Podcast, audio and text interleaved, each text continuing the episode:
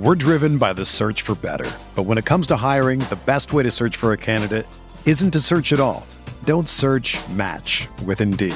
Indeed is your matching and hiring platform with over 350 million global monthly visitors, according to Indeed data, and a matching engine that helps you find quality candidates fast. Ditch the busy work. Use Indeed for scheduling, screening, and messaging so you can connect with candidates faster. Leveraging over 140 million qualifications and preferences every day, Indeed's matching engine is constantly learning from your preferences, so the more you use Indeed, the better it gets. Join more than 3.5 million businesses worldwide that use Indeed to hire great talent fast. And listeners of this show will get a $75 sponsored job credit to get your jobs more visibility at Indeed.com slash BlueWire. Just go to Indeed.com slash BlueWire right now and support our show by saying that you heard about Indeed on this podcast. That's Indeed.com slash BlueWire. Terms and conditions apply. Need to hire? You need Indeed. This podcast episode is brought to you by Coors Light. These days, everything is go, go, go. It's nonstop hustle all the time. Work, friends, family expect you to be on 24 7. Well, sometimes you just need to reach for a Coors Light because it's made to chill. Coors Light is cold lagered, cold filtered, and cold packaged. It's as crisp and refreshing as the Colorado Rockies. It is literally made to chill. Coors Light is the one I choose when I need to unwind. So when you want to hit reset, reach for the beer that's made to chill. Get Coors Light in the new look delivered straight to your door with Drizzly or Instacart. Celebrate responsibly. Coors Brewing Company, Golden, Colorado. We're here.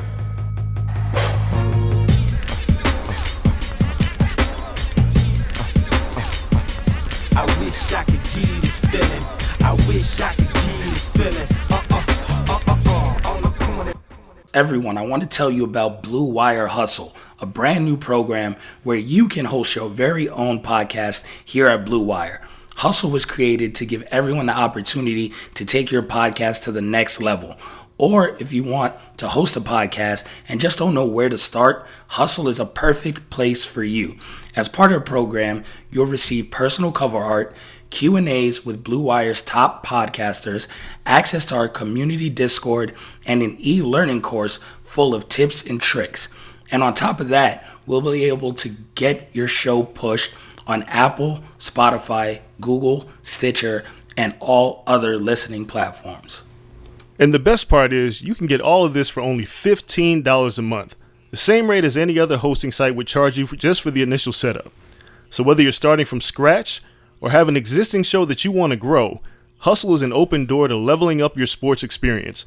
Acceptance into the program is limited, so get your application in today. To apply, go to bwhustle.com backslash join. Check out the description box for the episode to find out more, but that's bwhustle.com slash join. What up, everybody? Welcome to another episode of the Corner Podcast. Kel Dansby here with the old man Andreas Hale. Tons of boxing and MMA to talk about today. Whew, we just finished wrapping up covering the Floyd Mayweather versus Logan Paul presser. So we're going to talk about that here in a hot second. But there's also recapping Andrew Ruiz fight, talking about Canelo versus Billy Joe Saunders. Uh, the UFC might have a new star at light heavyweight. And then, of course, we got to preview the fight night card that is coming up this weekend. So, plenty in the combat sports realm to talk about. But first, old man, I had to start this show to get something off my chest. I had to relieve some some bad energy that's around me.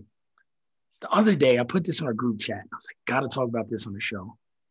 This asshole at Smith's, Smith's is a grocery store for people who have not been to Vegas. It's like, you know, whatever Key Foods is in New York or Pioneer or whatever that is. And then across the country, I think Rot, I don't know, Raleigh's or I don't know, whatever the hell it is in California. But here it's Smith's. So I'm in there chilling. I'm going by the little butcher aisle. They have this bomb ass tomahawk steak back there. The cut looks beautiful. It's crisp. It's fresh.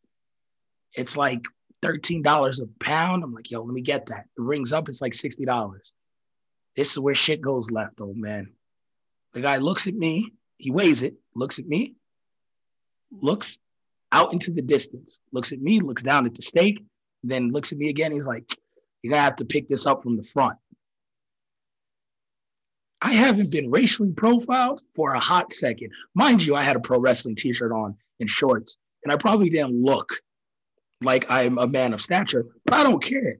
It's been a hot second since I've been racially profiled. And this guy was like, yo, you got to get your food from the front. Am I going to run out the store with a steak? A tomahawk steak at that. Like, what the fuck? Run through the store like I'm Tatanka, holding it by the bone? Yeah. That's that's. I mean, didn't, they didn't know that that's what you do. Like because of the color of your skin.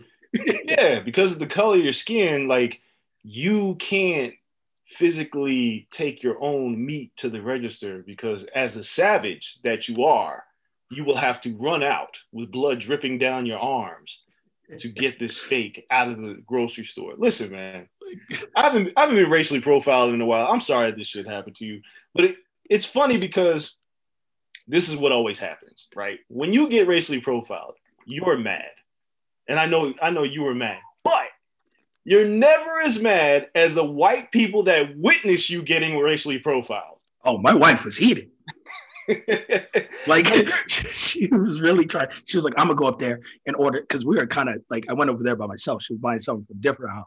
She was like, "I'm gonna go over there and ask for the same thing. See if they take mine to the front." I was like, "What's the difference? Mine is already at the front."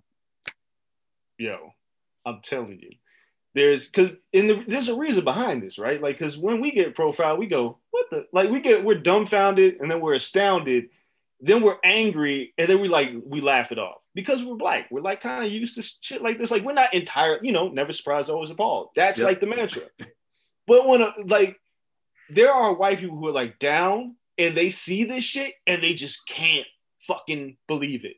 like they're just oh. like, yo, they like they watch it happen because they've only heard stories for the most part. Like a lot of you know down ass white people have heard a lot of stories, but they never really witness it. They'll see it on TV, but when they witness it in front of them, it's like, this shit really happened right in front of me, and they don't know how to act because they get mad and they want to break shit, and then you have to tell them like, "Yo, chill out, like chill." Oh, nah, they'll cause a scene.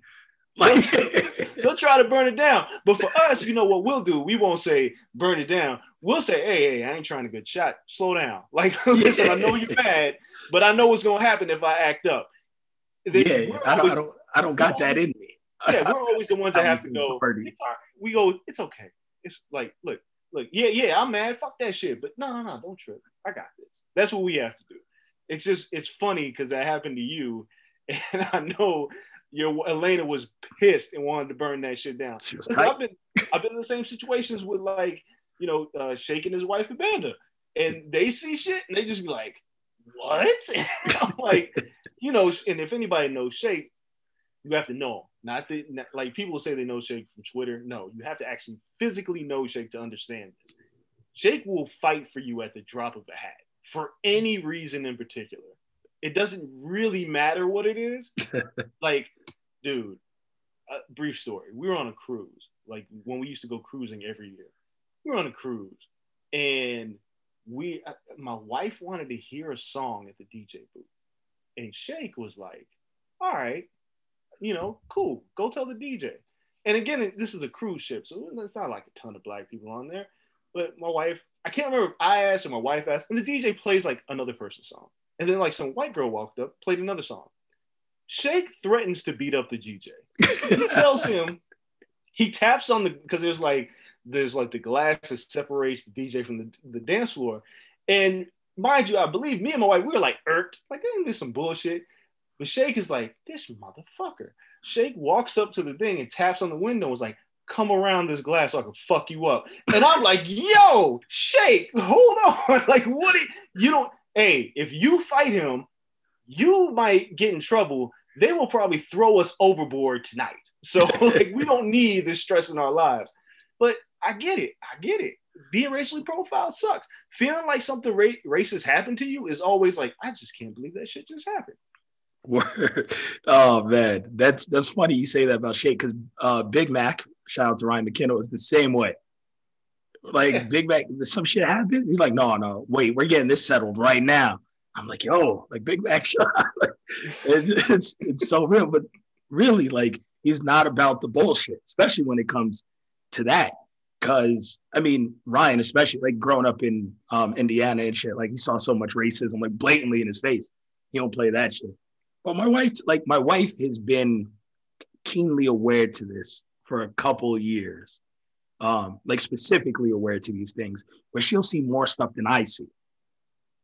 And like we'll go to Atlanta and she'll be like, you see, like, oh, they didn't give us service because like we're a mixed couple, or like, but and I'll be like, oh, word, like I I just go through life like oblivious, and she'll be like aware to this shit. And so be like, oh yeah, yeah, you know, you might be right. And we do get like weird treatment. Like I don't I don't know either. It's like me being racially profiled or someone trying to Dr. Umar me and be like, why you with a white woman? Like I don't like, bro, I don't know what to tell you. Like, talk about Umar, Jesus. Listen, I don't. He might be on the Triller card, according to Twitter. I don't know what's going on over there, but yeah. So I, it's crazy how like just going through life, and I put this in the group chat, and it was funny because your response was, "Oh shit, I got to go to the supermarket. Let me try it while I'm there." I was like, "Damn, we just go see if this systematic throughout Smiths." They just take black people's random butchered meats to the front. That, that's I mean that's incredible to take a to take meat. Like listen, man, I you know y'all you know where I live, Kel. I live in Summerlin. I live in the yeah. burbs. So it's like when I go to the grocery store, like it's like there's, there's wine tasting. It's like all kinds of great shit. But when I go to like Northtown, right, and I go to like Walmart, like everything's like got a lock on it, like everything. Like you, you can't grab anything. Like the liquor cabinet's got a gigantic lock on it. They just treat us different, man. And, and listen, I, impoverished areas, I get to a degree. Yes, people steal, but come on, man. Racially profile over some goddamn steak. Like you ordered this, like you're gonna pay for it, man. And, and you know what? Guess what? If you miss, if they miss out on that steak, that man ain't gonna lose any money out of his pocket. No, not at all. Like the steak costs more than he makes all day behind that butcher counter. I'm almost positive of it. And even then, if I'm going to steal some shit, because 100% honest, everyone stole stuff when they were younger. Like every now and then, you got to steal some shit. I'm not stealing a tomahawk steak. It was 3.8 pounds. You know how big a 3.8 pound tomahawk steak is? The fact that you know 48 what, ounces. The fact that you are like like in the chat, you talked about how marbled it was. The fact that you say all these things means you're going to pay for this. yes. That's the only reason I wasn't like in an upheaval and be like, I'm taking my money elsewhere because that cut of steak was incredible. So I was like, yo, I gotta stay for this steak, like even if I gotta get it from the front. But even then, I was like, am I putting this steak down my pant leg? Like when you steal shit, like you gotta like wear baggy jeans, you gotta tuck your jeans into your sneakers, slide shit down your pants, walk out all, you know, do do do do do, and then take the shit out and book it when you're. Am I doing this with a steak? I can't steal a steak. And then the person after me, who uh, is of a different race, ordered like $60 worth of shrimp. Mind you, same price. Gave it to him in hand. Blah, blah, blah. They put it in the cart. Then I get to the front. They send the little shopping, like that helps you bag on the electronic one, but they sent the the 50 year old, 55 year old black lady over. And I was like, fuck, they they got me because they knew she was gonna be nice. I can't bug out on her. So I was like, they got a system here on the realistic shit. Like, oh, this black man might get upset. No, nah, no, nah, you got to go talk to him. Yeah, that's. I mean, that's always been black people's jobs, right? Like, go out and talk to the other black person, calm them down. Shout out to Kanye. Send over they token blackie, right? Like, yeah, bro. Sorry. I could. It's it's it's it's been it's been a long time since I saw that. So I was in this motherfucker like, damn, they really thought I was gonna steal a steak. A steak, a tomahawk steak. A tomahawk steak, a big ass steak. They thought I was just going to bounce with sixty dollars worth of steak. And I couldn't couldn't believe it. I was like, yo, this is actually a steal for this steak. Like I paid 220 for this shit in a restaurant. But see, this is why I love going places incognito too. What if I told the guy, like, what the fuck, what am I gonna do? I'm gonna steal this and risk my job at ESPN? Like, what, what, what are we doing here? They don't believe any of it. Like, listen, man, they don't, they don't, they don't care. No, They don't No. even think they like you tell them that you worked for ESPN, and they was like, I don't see your ass on TV, and then they'll call you a liar. So Yeah, I almost had to pull up my shorts leg, show them the tattoo. Like, is there any other reason I have ESPN tattooed on my leg? Huh? Think this is just for fun? But uh, it's stupid. So I couldn't believe that. That's what started off my week. And lo and behold, I bring the steak home. It is delicious. Reverse sear, perfectly cooked to medium, medium rare. Ugh. Oh, it was amazing. Cast you a iron. medium- a medium rare steak. What is wrong Yeah. with you? What what is wrong with you? How do you eat your steaks? Medium well. Oh my god. You got to cook my steak, man. I, I don't No, want it well done. You, you might as well eat a Timberland. What are no, you doing? No, no. Medium that's- well. Yes, man. I can't look. I can't that pink and red shit. It, I feel like I'm just going out and eating a cow, and I don't want to do that. I'm, You're I'm just, eating a cow. Let me No, spoiler I'm- alert. no, I'm talking about a live one, man. Like one on the field eating grass, and I just pull up on him and start chewing on his leg. Like that's what it feels like I'm doing if there's too much pink in my steak. oh my god, medium well. You don't even taste it. Yes, you do. You don't need marbling. What? See, when you make fun of me for drinking boxed wine and wines that don't cost more than nine dollars. Y'all heard that, right? He drinks, but I don't know if we've talked about this on the podcast. Oh shit, I You thought we did. No, uh, I don't think Franzia. so. Shout out Franzia gang. Gang gang.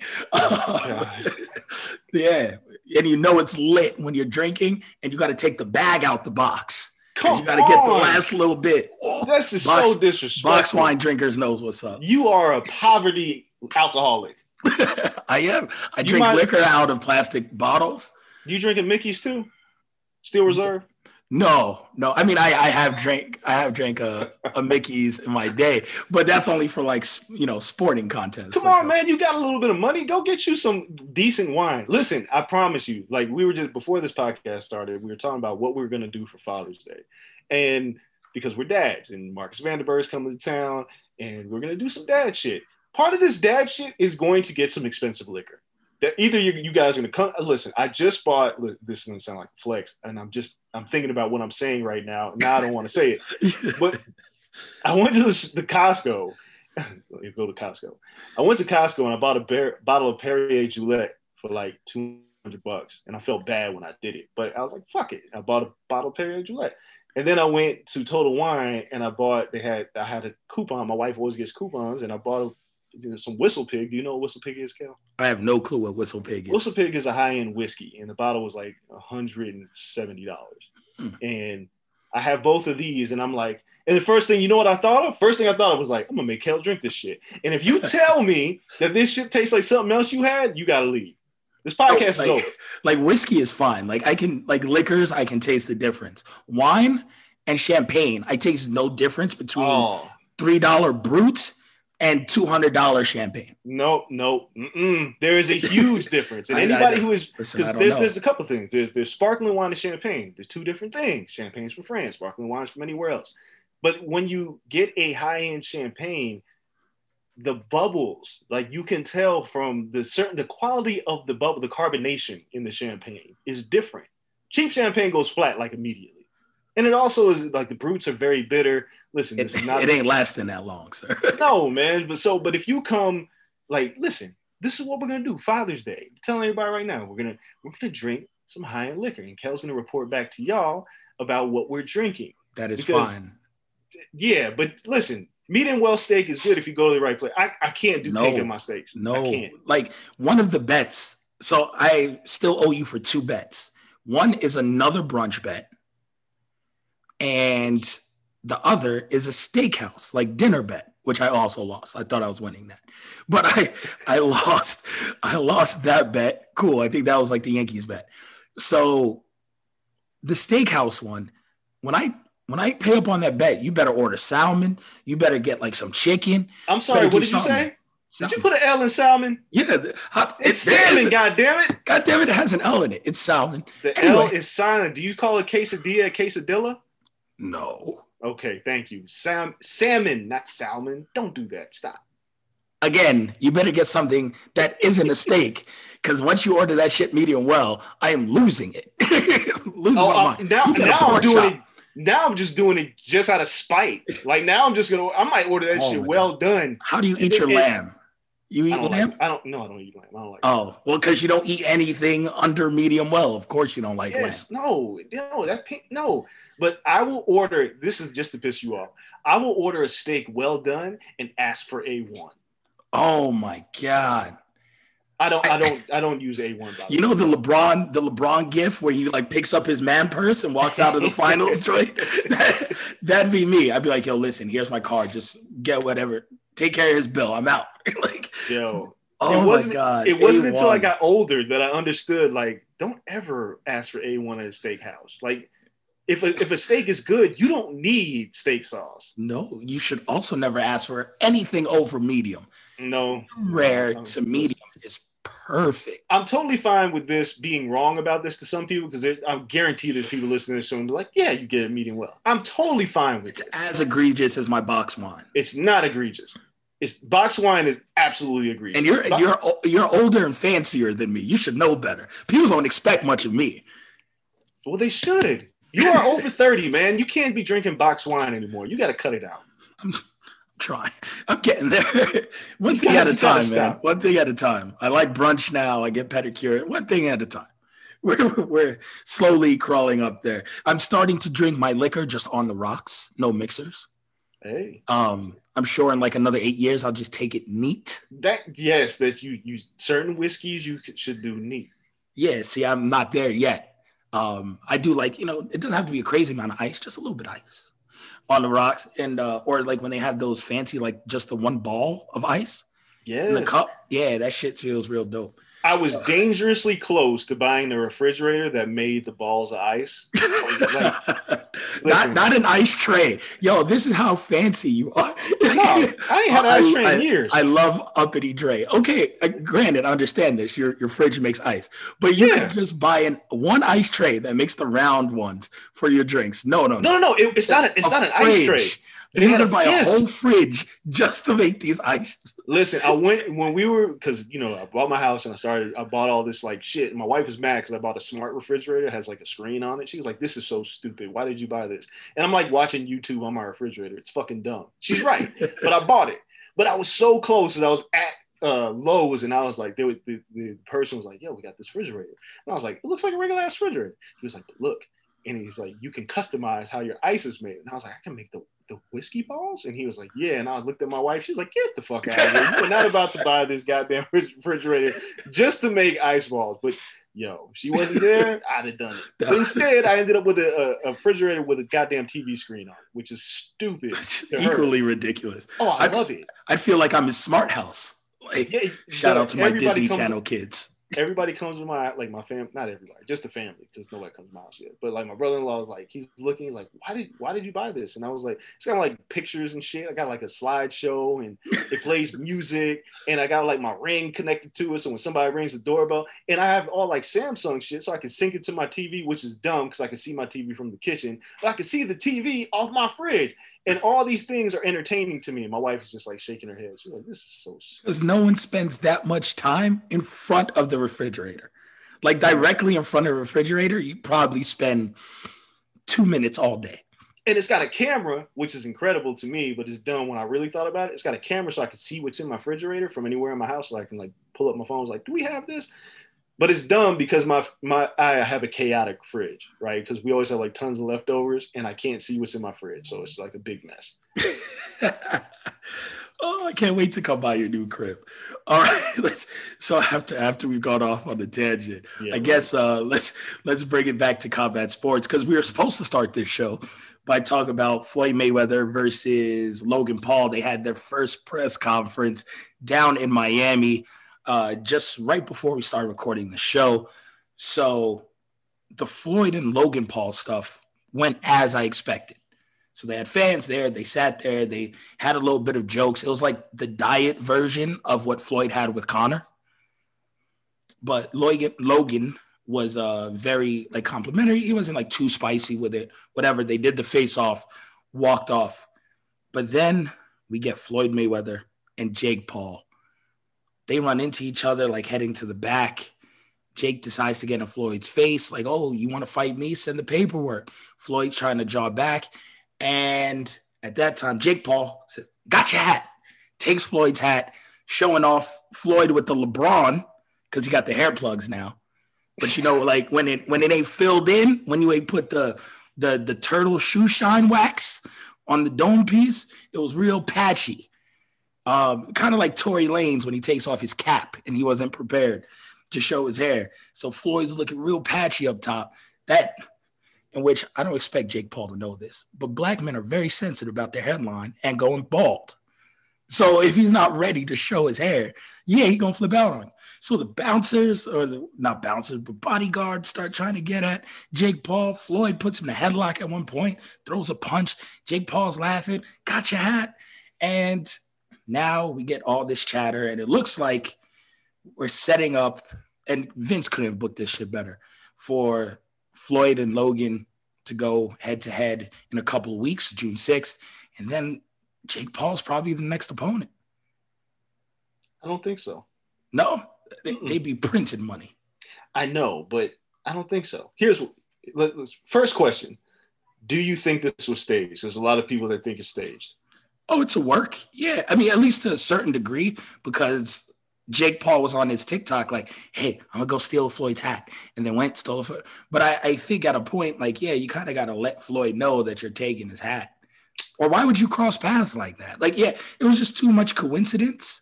And uh, yeah, nothing with Floyd, I believe, is real. We tell the story here on the podcast all the time where he's buying bottles, TMZ is looking at him, blah, blah, blah, right there at the win. And then this motherfucker buys bottles, sparklers, everything looks great. He leaves it, tells everyone else have a good time, jogs up the block, and goes and trains. Like everything's a facade. I don't believe nothing this man does. Here's what I think Floyd got worked into a shoot, brother. this that's exactly listen, listen, man. Floyd Mayweather and Conor McGregor was a work, right? A work shoot, right? Like they talk shit to each other. They knew it. Like, hey, we gotta sell this fight. We're gonna talk shit to each other. Yep. In today's age of social media, there's no such thing as respect, right? And what I mean by that is because of social media, everybody's like can talk to anybody. Anybody like if I want to at Jake Paul, I can, and there's a possibility he'll reply to me. Once upon a time, you couldn't do that. And because of that, people have like millions of followers for really kind of no reason, right? Like Floyd earned his spot as boxing's one of the best ever in fighting because he's an excellent fighter. But then he understood the enter- entertainment side of the game. Jake Paul has just kind of come onto the scene. He's taken boxing seriously, but he could give a shit about Floyd Mayweather. Floyd Mayweather's like an old man to him.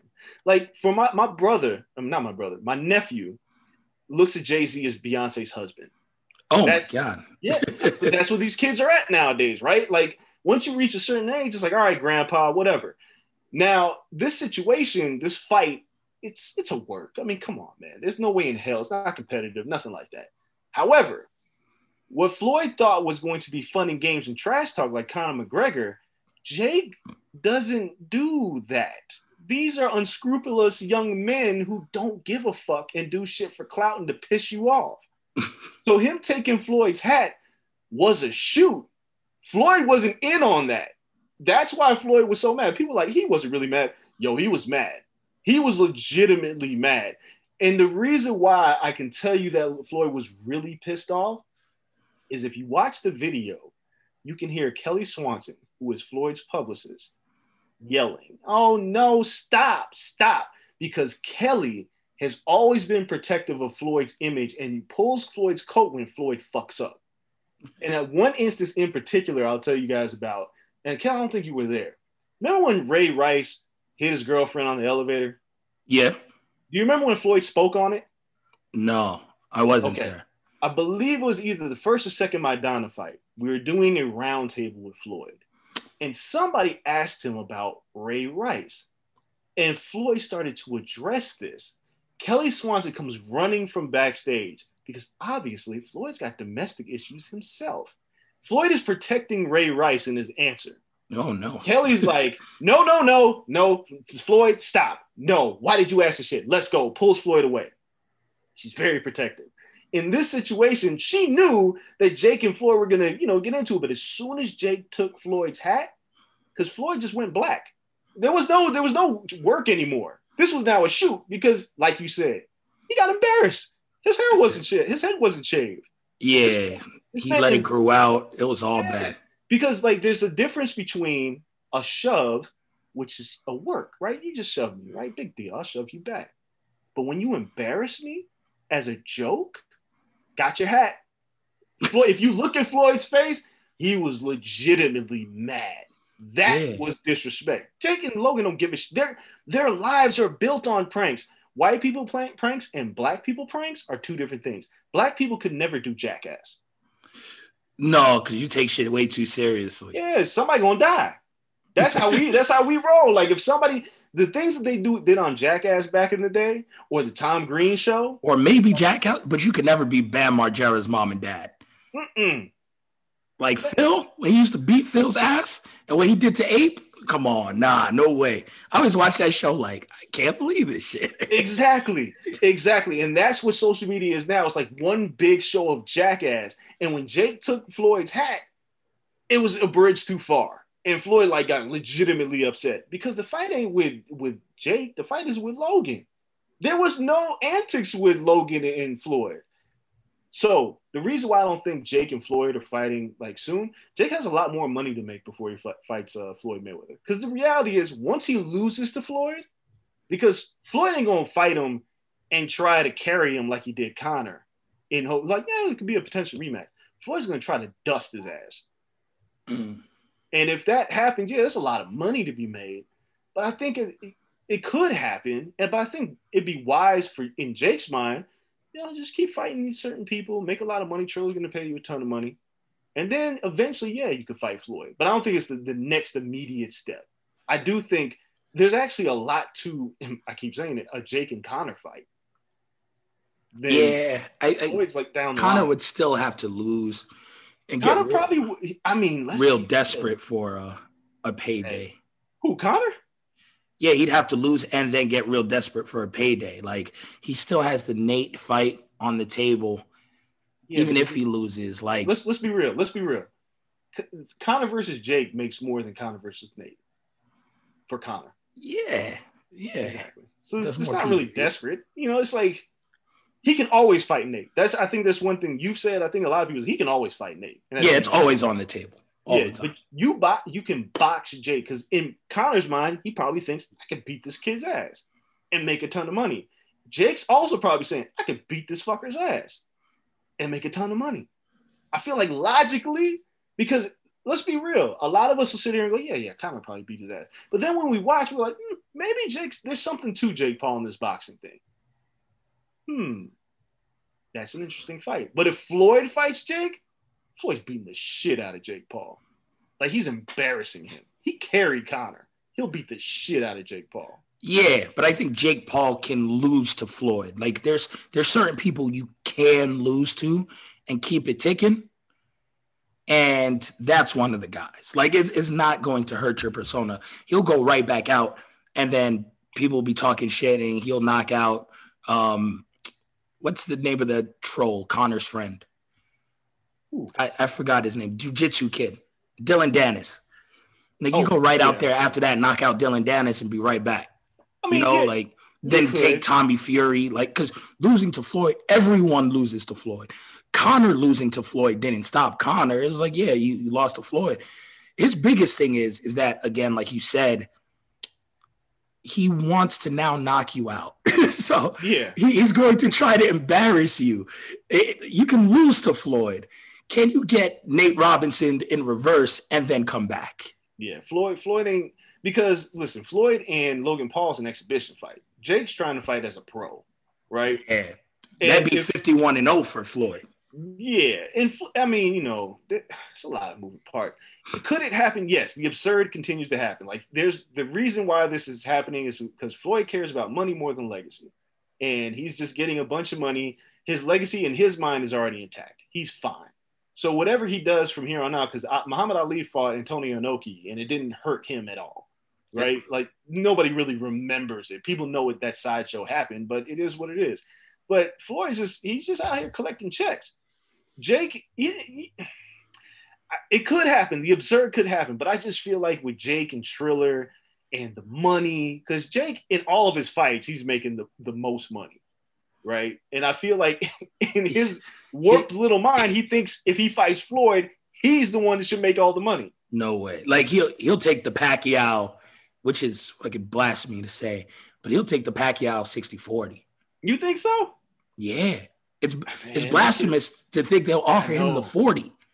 Like I, I know. I'm that's just saying that ridiculous. the- their egos are so crazy because Jake knows what he brings to the table. Like, yeah, let's but just Conor took 33. Like, and Conor was huge. Conor took 66 33 and made out with 100.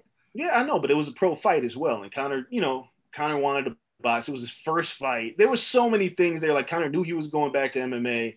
Conor still plays by the rules to a degree. And that's what I'm saying. Like Jake doesn't play by the rules. Taking Floyd's hat was him breaking kayfabe. like he did everything in his power to get under Floyd's skin as a joke because he just doesn't respect him.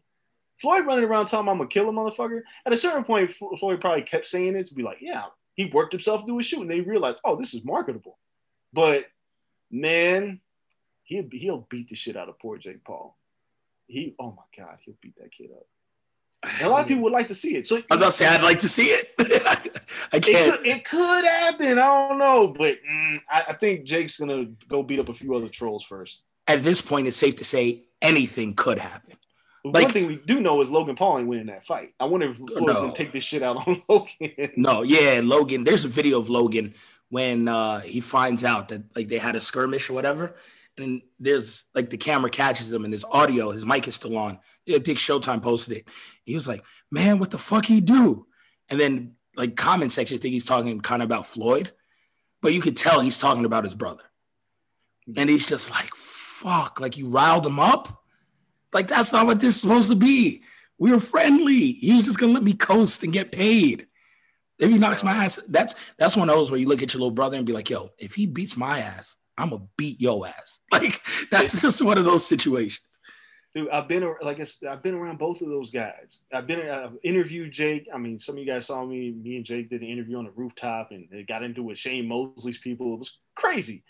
Um, but Jake and Logan, like Logan is really a big brother to Jake, and Jake is really like he's wild. Like Logan's kind of calmed down. Like Yeah, when you know He's matured now. yeah, like when I'm around Logan, ever since the Suicide Forest incident, I, I didn't meet him before that, but you could tell like he knows what he- he's doing, but it's controlled. Jake is like completely out of control. Like he just doesn't give a fuck, and it's and it's and it's going to be to his brother's peril because he's gonna like this ain't over. We got a month till the fight. You think Jake's not gonna be on social media like every day trolling Floyd Mayweather? He's selling gotcha hat hats right now. There's a merch store that is selling gotcha hat hats. The kid Bro. moves fast. He is Listen, if there's the one thing he knows, he he is very good at the social media game. Yeah, he this was- immaculate. this was the troll Olympics, and the Paul family has just lapped Floyd Mayweather. Floyd used a whole different whole different age of shit talk. Yeah, Like- ain't ready. No, these young kids have no scruples. Back like you know when you, you be outside like or you'd be at school and you have bagging contests or you capping everybody going back and forth. Like there was some gentleman rules. That's Yeah. kind of like the the Wild Wild West 10 paces, right? Like you know, you cool, we got we got rules and regulations to this shit to kind of stop us from punching each other in the face. These kids don't got that. Mm-mm. They'll invade your personal personal space. They'll take your shit off your head. They'll slap you. They'll put their finger in your face. Like they don't they don't have any of those rules. I mentioned in our group mean- chat. Like they've never been in real fights before. They've never been out somewhere and been slapped for their actions. No, that exactly, and that's why they get away with so much shit. And like your ten paces analogy is perfect because ten paces turn in fire for this gener the new generation is ten paces. I'll take three, turn around and depant you. Now you're Yeah. that's so good. Oh, that's worse. It's worse than getting shot. Yeah, it's, it's embarrassing. That's all it is. Is being trolled and embarrassed. That's all we're dealing with right now. That and the fact that Jake is taking boxing seriously is because he thinks one of these days, one of these motherfuckers might want to punch me. So I'm gonna be good enough to not get punched, and that's exactly what he's doing. yeah, he's, he's learning how to fight. he's genius Incredible. because he can no longer just be punched in the face at random. Because if you Yep. do, you're just losing money. At this point, no matter what he does, people have to restrain themselves because the money is in fighting him in the ring. So even if Floyd wanted to beat his ass at some point, and this is where like the Kelly Swansons of the world and his, you know, the Leonard Ellerbes, they're smart enough to be like, yo, grab Floyd. No, no, no, no, no. Because you're not fucking up the money. You can't punch this kid when he takes your hat no more. All the money is punching him in the ring. So you got so he's not even he went in the back of his pickup truck uh, in LA and threw eggs at Dillon Danis during like a, a commercial shoot. Like with, with no care. Like he had no fear of getting punched, slapped, shot, nothing. It's all a game. Incredible. Oh man, shit's incredible. Um, before we hit the break, the one repercussion that we've seen kind of roll out of this is for the first time we've seen Triller blink. There's a staring match. They seem to be out muscling everyone. They got Teofimo in the bid from top rank. They they bet what they bid three times the amount of top rank to his Matchroom in DAZN. Like they didn't care. But this time, it goes to show you Floyd is always the top dog.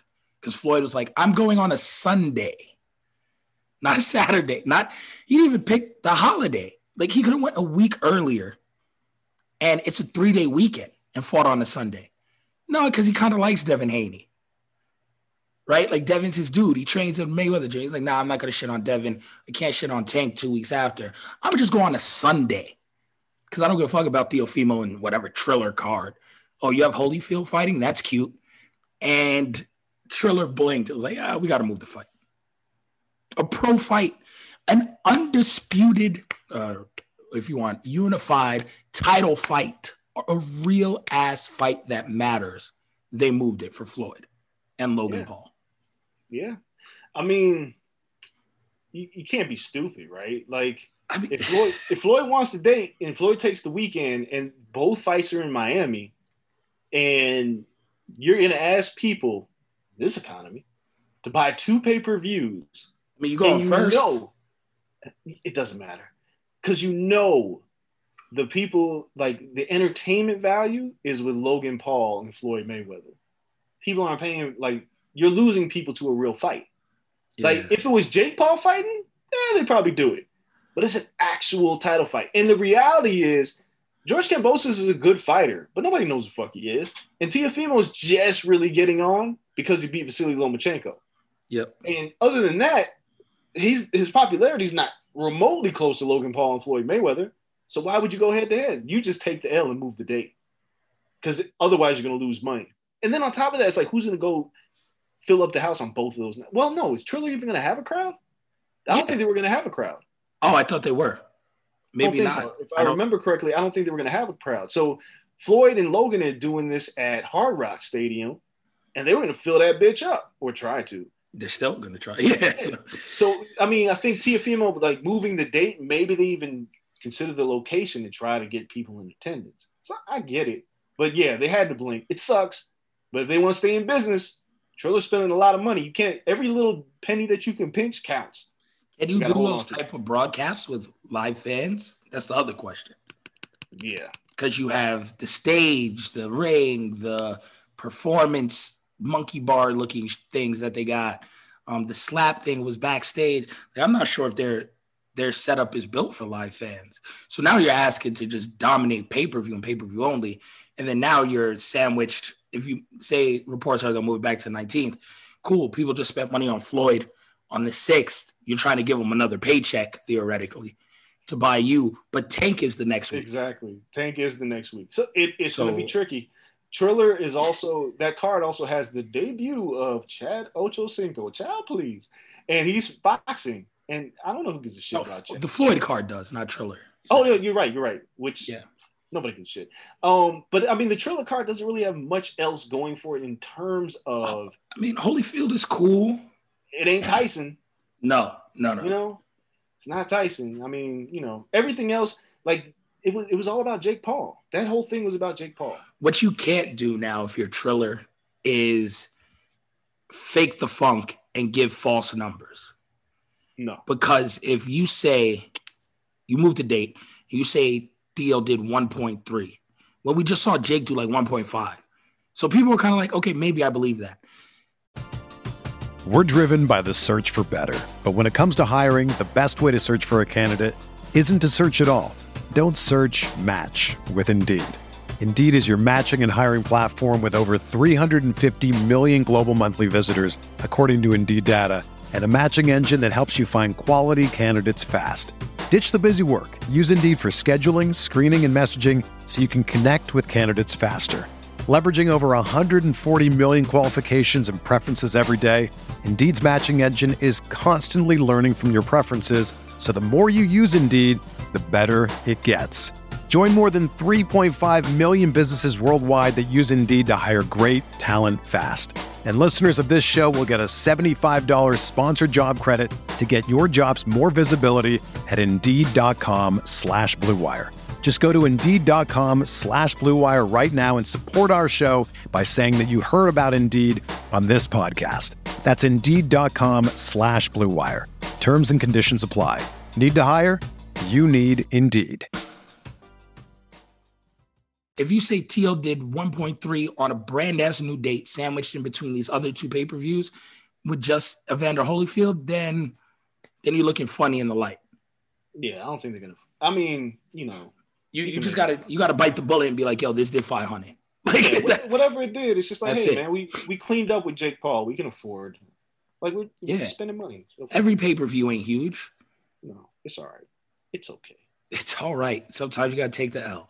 So uh, we're actually going to head to break because when we come back, we're going to talk about boxing that happened last week and boxing that's coming up, including Canelo and Billy Joe Saunders. So you guys don't go anywhere. Plenty more combat sports to come right after this. The economy is made up of real people doing real stuff, and it affects everything. Which you obviously know since you're a real person doing real stuff. Marketplace is here to help you get smart about everything beyond the what of the day's business and economic news.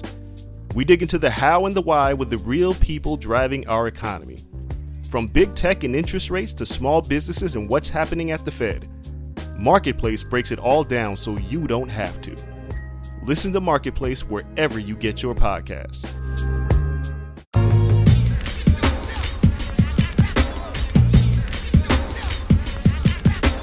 Hey everyone, it's Lindsay Rhoades, and I've got a new podcast, The NFL Road Show.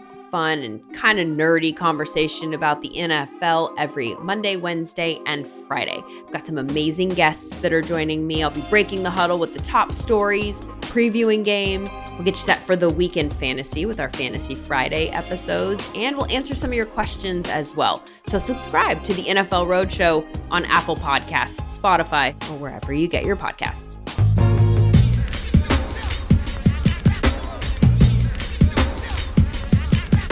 All right, just that quick. We are back. You know what? I thought we were going to start by talking about Ruiz, Arreola, the fight that happened last weekend. But actually, we haven't touched on, I don't think, my memory's going. That's how you can tell I'm getting older. Um, Felix Verdejo today was indicted on the killing of a 27 year old pregnant woman in Puerto Rico. It's it's not a bizarre story. It is a sad story for the woman, her family, um, Verdejo's young child, who is now theoretically, possibly, you know, guilty until proven innocent. I mean, innocent until proven guilty, but the child might grow up without a father. Um, you know, it's it's sad for a lot of people.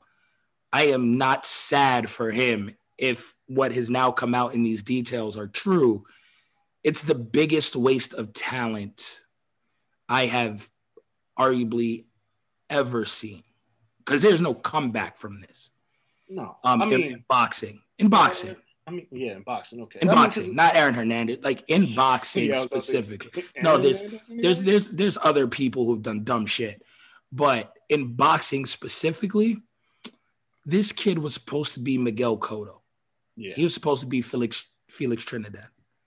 He was supposed to be the next guy. Goes to the Olympics, signs the deal, and not only was he a disappointment first in the ring, he was just a disappointment everywhere possible. It's okay to not reach your potential in the ring. Shit happens. Sometimes you're not as good as you thought. Cool, whatever. He was a fuck up everywhere. And it's people in Puerto Rico, I'm talking to my family, cousins, shit, like people are in disbelief. Like they, they won't even mention his name. He's like Voldemort. I mean, the only person immediately that comes to mind is Edwin Valero. You remember the Valero story? Yeah. Yeah. Like, because Valero was annihilating fighters. Like he was killing opponents. And then he went and was suspected of killing his wife. And then he went and killed himself. That arguably might be a bigger waste of time because Edwin was on his way. Verdejo was always already had fallen off, right? Nevertheless, this story story about Valero, um, Verdejo is, God, man. Like when I think about it, it's like, yo, get a girl pregnant. You know, you're married. He's married, right? He was married. He was married. Yes, he was. uh, get a girl pregnant. Your wife, you don't want your wife to find out. So you're like, fuck it, let's kill her. Do you watch CSI, sir? Do you watch anything? SV, SVU, there's 20 seasons of SVU.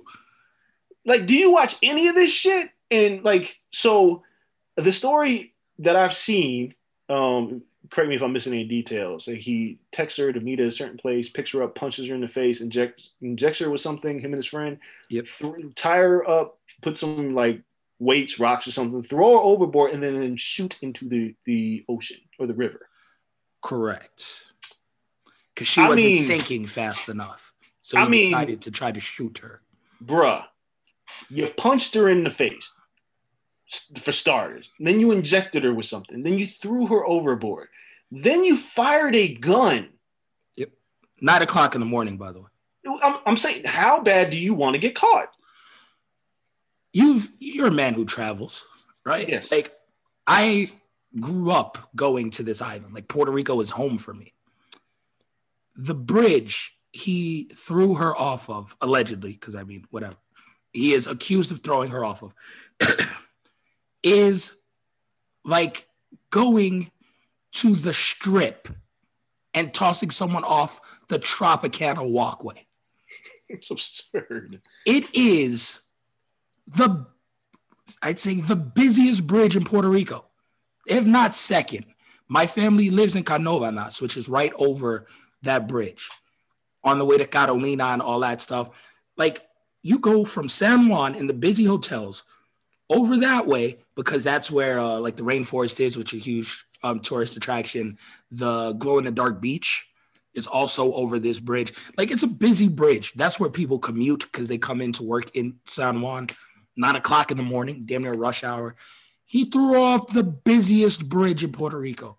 If you've ever been to an island, it's not like islands are overly developed, right? Not like from third world countries, but it's not the United States.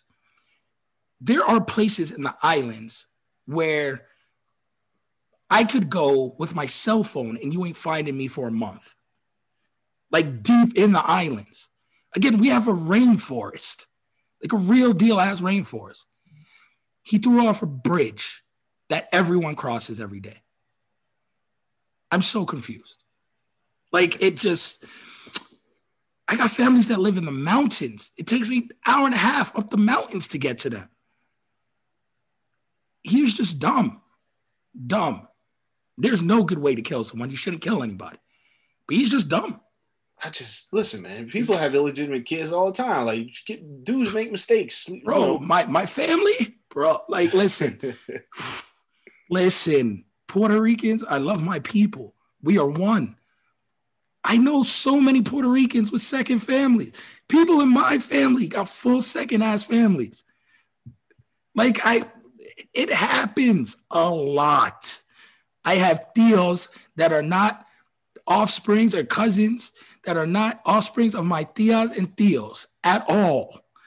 Like, oh, where did this person go? Oh, no, nah, nah, yeah, that's that's your tio, blah blah. But he's not from. No, no, no, don't worry about that. Like, okay. So we just randomly took a trip to the South Bronx, came back with a new uncle for me. Cool. Like, there's wild shit. Like this, this is if you're an islander, if you're from so like you understand this shit happens. I'm not sure what he was thinking. Like what child support? It's someone, the woman, again, he knew since middle school. They were in the same class together in middle school. There's reports that she might have been his first girlfriend ever, whatever it may be. Family, like lifelong friends. What? That's crazy. She had his diamond tattooed on her back. And reportedly, that's how his logo, the diamond logo, and reportedly, that's how her family had to identify her. This, I mean, dog, man. I, What? maybe he thought his wife was gonna kill. I don't. I don't know. It's just I cannot believe this. And this poor girl and this unborn child. Like, what kind of monster are you? You know, Felix Verdejo, he tricked off his career when he had that motorcycle accident. We all knew something was wrong then. Yeah, yeah. You know what I'm saying? But this, this is absurd. Aaron Hernandez was like the goofiest criminal ever. Like that whole that that thing was just dumb. This ain't far behind. No, you're right. This isn't far behind. This this is bizarre. It it really is. And then obviously, you know, he signed the top rank ESPN. I mean, I just covered one of his fights, the Nakatani fight, where he damn near almost won. And then got mollywopped like in the last 10 rounds or the last uh two rounds of the 12 round fight. Like it's he loses in the dumbest ways. But he started that fight, dropped Nakatani three times. it would look like one of his best performances. So with all that, like it's crazy to think colleagues of mine, um, people I'm constantly around, looked him in his eyes three months ago. Yeah, that's scary. Like to just know you were looking at a killer. Like, what? Ugh, it's a fucking crazy story. So anyway, he was indicted today. Um, no bail. His ass will sit. There's regulations in place in Puerto Rico to try to make sure people don't kill him. We shall see. People are crafty in Puerto Rico. Small fuckers don't play. Um, so we shall see how that goes. But man, wild story all around. Uh, talking about boxing though itself, and not people who have thrown their whole life away. Andy Ruiz came back, first fight with Team Canelo last weekend versus Chris Arreola. Great shape, looked amazing coming into the fight. To be fair, Arreola did as well. He looked fantastic. Yeah, like Arreola was 230. Yeah. I was like, God damn, I gotta get in the gym heavy. Like everybody, like everybody's putting me. I saw, I saw Fury at the top rank gym the other day. Fury's like 260, 255. Like, damn, everyone's losing weight. Like, I, I gotta pick it up. I mean, I lost my nice little 20 pounds this year, but I'm not on pace. Like, they're putting me to shame. So uh not yet, like just looking and I was like, damn, they both look in really good shape. They come into this fight.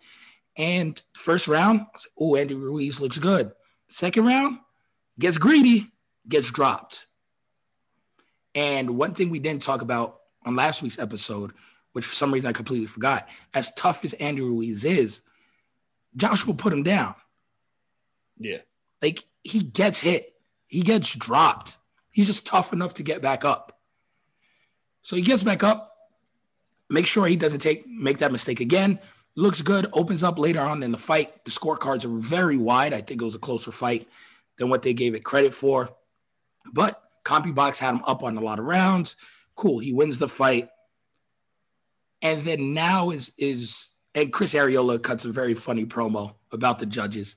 So uh but Arreola kind of accepted that he lost. But now for Andy Ruiz, I'm looking forward. I was like, damn, there's all these good fights for him. But his chin worries me. And when you lose weight, usually it doesn't help your chin. Like guys who go down in weight in the UFC, it's never really helping your chin if you were chinny already. I'm not necessarily worried about Andy Ruiz's chin. Oh, I don't know. He doesn't. I don't know if he eats a Deontay Wilder punch. I mean, Not that, but who, not that many people can. exactly. That that's you know that, that's one example. Like Anthony Joshua was arguably one of the top two finishers in the heavyweight division. Him and Deontay Wilder, and Ruiz weathered that storm and then knocked him out. So I'm not necessarily concerned about Ruiz's chin, um, because he look he was in great shape. He got caught. It's heavyweights. I mean, these motherfuckers get hit, Yeah. right? He's he's only he lost to uh, Joseph Parker, which if anybody saw that fight, a lot of people thought Ruiz won. I thought it was really close. Could have went either way. Lost a decision to Joshua, and that's the only two fights he's lost. Yep. So I'm not necessarily concerned with his chin. I'm very interested in see who they match him up with. It looks like it might be Luis Ortiz, which I actually like that fight, even though I don't know how old Luis Ortiz is. He might be 70 by the time they fight. I have no idea. there's pictures. Yo, random side note, but there's a picture that came out on the internet, and everyone's like, "Yo, Babe Ruth is Dominican." Yeah. Luis Ortiz, Ortiz is right next to him in that picture. If you scroll to the right, you see Ortiz chilling with Babe Ruth. That's how old Ortiz picture. is. Yeah, he's holding that picture. God damn it. But I'd like to see uh, Luis Ortiz and Andy Ruiz. I also like to see Dillian Whyte and Luis Ortiz. I mean, not in uh, Andy Ruiz. I think that's a good Yeah. fight. Parker lot of- running it back, like that's not a bad fight. Parker just won. Yeah, Not a bad I mean, fight. uh, there's options for Andy Ruiz. I I'm not on the bandwagon of wanting to see Deontay and Andy Ruiz right now because I feel like Deontay's been away for a while, and I almost don't mind him fighting Dillian Whyte. Right? Like I I don't know if I want to see Deontay and Andy Ruiz right now. It's true. Dillian Whyte is no easy, no easy task either. No, he's not at all. He's not at all. But he got obliterated by Anthony Joshua back in the day. But I just when I look at Deontay Wilder, I'm like, yeah, he's man, he's been away for for a while, and it hasn't really been that long. I mean, it was last February, but it feels like nobody feels like he's eh, like close to booking a fight right now. no. But Tyson Fury's been away equally as long. So Yeah. So who knows? But we all know the problem with Deontay Wilder. It's you know when we talk pro wrestling, the Giant's been slayed, and it, can he figure it out? Is he going to go back to the drawing board? There's so many things here. But with Andy Ruiz, I think he's just got plenty of options. He looked great. Unfortunately, Chris Arreola being 40 years old, there's not really much left for him to do. Right? He'll probably take oh. another fight or two and yeah, call it a day. he's earned himself gatekeeper status if he wants it. Well, he's been gatekeeper status. That, that hasn't changed. He's fought pretty much every. I mean, shit, he fought a Klitschko. It- No, it- yeah, but I mean, like now he could have just been washed and no one's booking him, and it could have been over. But his performance was good enough to the point of yeah, we'll keep him as gatekeeper, like for the next generation. Shit, I don't know how long you want that to last. Like next generation, he's forty. Who's who's next? Oh, the next generation is here already. Like if you can swing it, like there's Daniel Dubois coming up, who needs a bounce back fight sooner or later, right? Like when, uh, because he just lost not too long ago. But you're looking at him. Um, top rank has uh, Big Baby Anderson coming up. As well. Um, there's oh, I forgot the old boy's name. He's in Team Canelo too. A Cuban heavyweight. He's really good. His name escapes me. Um, so he's there as well with Team Canelo. So there's some there's some people who could use who aren't you know four years away, but they might be two years away. and like right now, he's a good guy if you're two years away to start notching names. Like I would say Arreola, Stiverne, those type of guys are in that category where it's time to start feeding them to these young kids. All right. I don't know if I want to necessarily. I don't know how fighters feel about that. Like you get at a certain age, and he's like, I want to feed you to a young fighter. It's like, hey, fuck you, man. Like I can still fight. I wonder if anybody like says that. I ain't the guy, man. Put me in there with an old, another old person I can beat. Stop putting these young people in there with me. But Nah, man. If the, if the paper makes sense, you put enough money on the table, be like, how much to get knocked out? All right. They look at the guy's KO record, like, oh, 96% knockout percentage. Oh, my bank account. All right, let's do this. So, like, you know, if it makes dollars, it makes sense. Um, this weekend, about to make a ton of dollars. Canelo Alvarez versus Billy Joe Saunders. According to Eddie Hearn, it has broke the record for the most attended fight in boxing history in the United States, held by Ali previously. in, in, in this In the- panorama. In the middle of it, like, I guess this shit's over. I mean, yeah, I guess so. Uh, I, I ain't been around 70,000 nothing. You could have put me around no. 70,000 goldfish right now. goldfish. They're That's- they're harmless. but, but you- like, but yeah, you know, like I'm nothing. I ain't going around 70,000 nothing right now. Yeah, I ain't ready for that. Like I ain't ready for that. But every, apparently everybody else is, and it's a Canelo fight. So kudos to him. What I want to talk about though, like this is a big fight in Yep. terms of Canelo taking another step to become the first undisputed super middleweight champion in the four belt era. But while the fight is big, there are a few things this week that have stuck out to me. One, Billy Joe Saunders is out here to piss Canelo off. it's a bold strategy, Cotton. Dog, I, I yeah, I can't like you know the the, argue, the debate about the ring size and then not showing up for the initial the grand arrivals, and then you know him talking shit, His team like- talking shit. yeah, Canelo and- cursing back at them. and you know, there's people like Canelo's out of sorts, and I'm like, listen, guys, this is a fighter who negotiated the release of his kidnapped brother during a fight week. You think he's worried about somebody talking shit to him? He's been in with much better shit talkers I mean, he too. Like this, and Billy Joe's doing a good job. Like he's selling the fight. He's trying to psych himself up. But when it comes to being in the ring, don't poke the bear. listen, man. I just there's I've done a few things this week. For those who seen it, I did my by the numbers piece where I did a ton of research on both fighters and their statistics. Right. One of the f- things that surprised me is Billy Joe Saunders has the lowest punch output of any champion right now. Oh, barely yeah. throws over 40 punches around. He doesn't throw over 40 punches around. I'm sorry. Doesn't. He's only knocked out four people in his last 15 fights. None of them were quality opponents, right? He's great defensively, which was fantastic against David Lemieux. But I went back and watched his fights with Andy Lee and Chris Eubank Jr. before Chris Eubank Jr. got much better. And Billy Joe Saunders got tired late in the fight. Not, hmm. and he always fights at the level of his competition. When this fight was first announced, I think everybody said Canelo by decision. Saunders has never been knocked out. He's a really good boxer. Canelo by decision. You've pissed Canelo off. Canelo's going to try to knock Billy Joe Saunders the fuck out.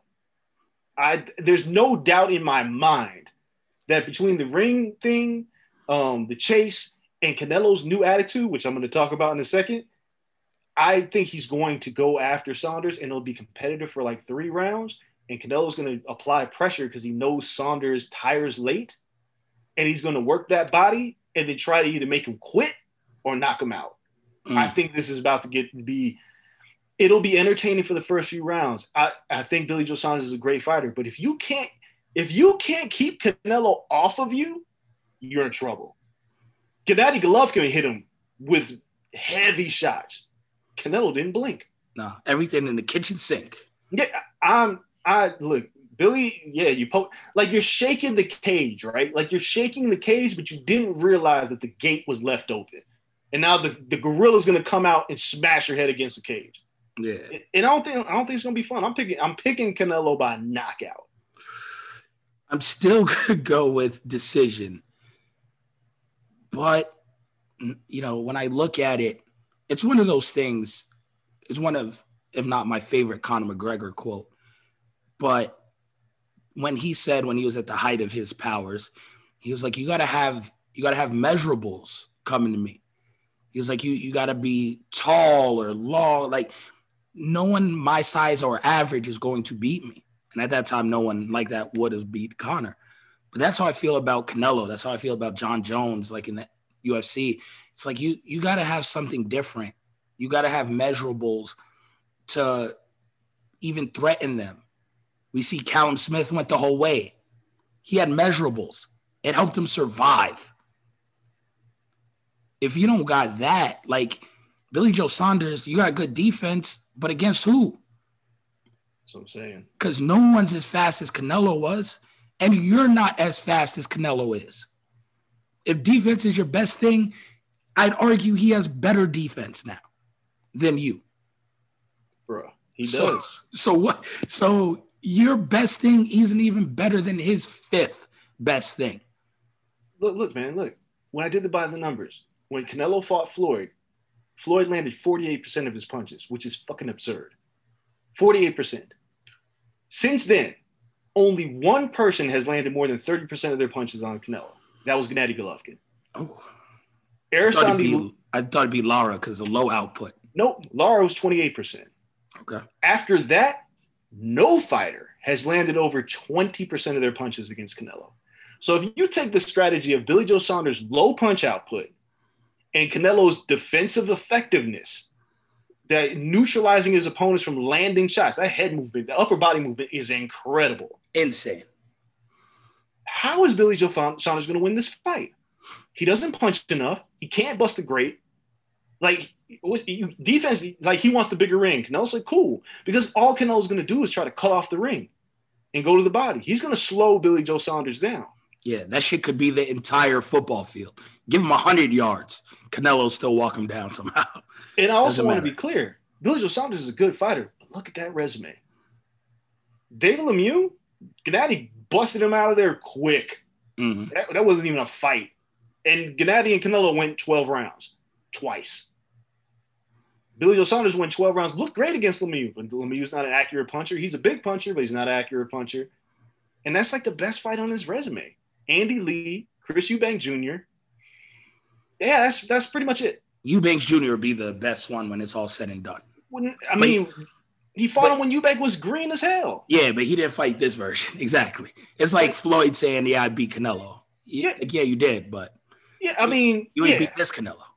Yeah, so yeah, I don't I don't think this I think this fight could be entertaining, but I think Canelo's just got too much. He's too good, which brings me to my second point. Canelo is 30 years old. He just got out of this deal with Oscar De La Hoya and he's with the Golden Boy, and he's been trashing Oscar at every turn. Yeah. if you play pay very close attention to what Canelo's doing, and right before we started this podcast, I just dropped the you know Canelo appeared on Eddie Hearn's podcast and was just speaking English in the interview. Now, for those of us who've been around Canelo for years, he's always completely understood English. He just didn't like how his English sounded. Yep. So if you talk to Canelo, he'll respond to you in English when the cameras aren't on. But he wasn't comfortable. I used to sit in meetings with DAZN, and I used to always say, Canelo's limiting his marketability because he doesn't speak English. Little did I know at the time, Canelo just really hated Golden Boy and didn't want to do anything for them. And it, you know, obviously, it all came to fruition as you know, Golden Boy promised when I was at DAZN. They promised the Triple G fight. Canelo never, and I and I, I will tell you to this, hand to God, when Canelo signed his deal and when Triple G signed his deal, they promised Triple G the Canelo fight. There was never anything in Canelo's contract that said he would fight Triple G. It wasn't there. I can tell you that firsthand because Triple G wasn't even there yet. And Canelo also had a clause that if he was to fight somebody like a ma- a big star, like he would get paid a flat rate for all his fights. But if it was another Triple G fight, a Floyd fight, or Pacquiao, he would negotiate that fight.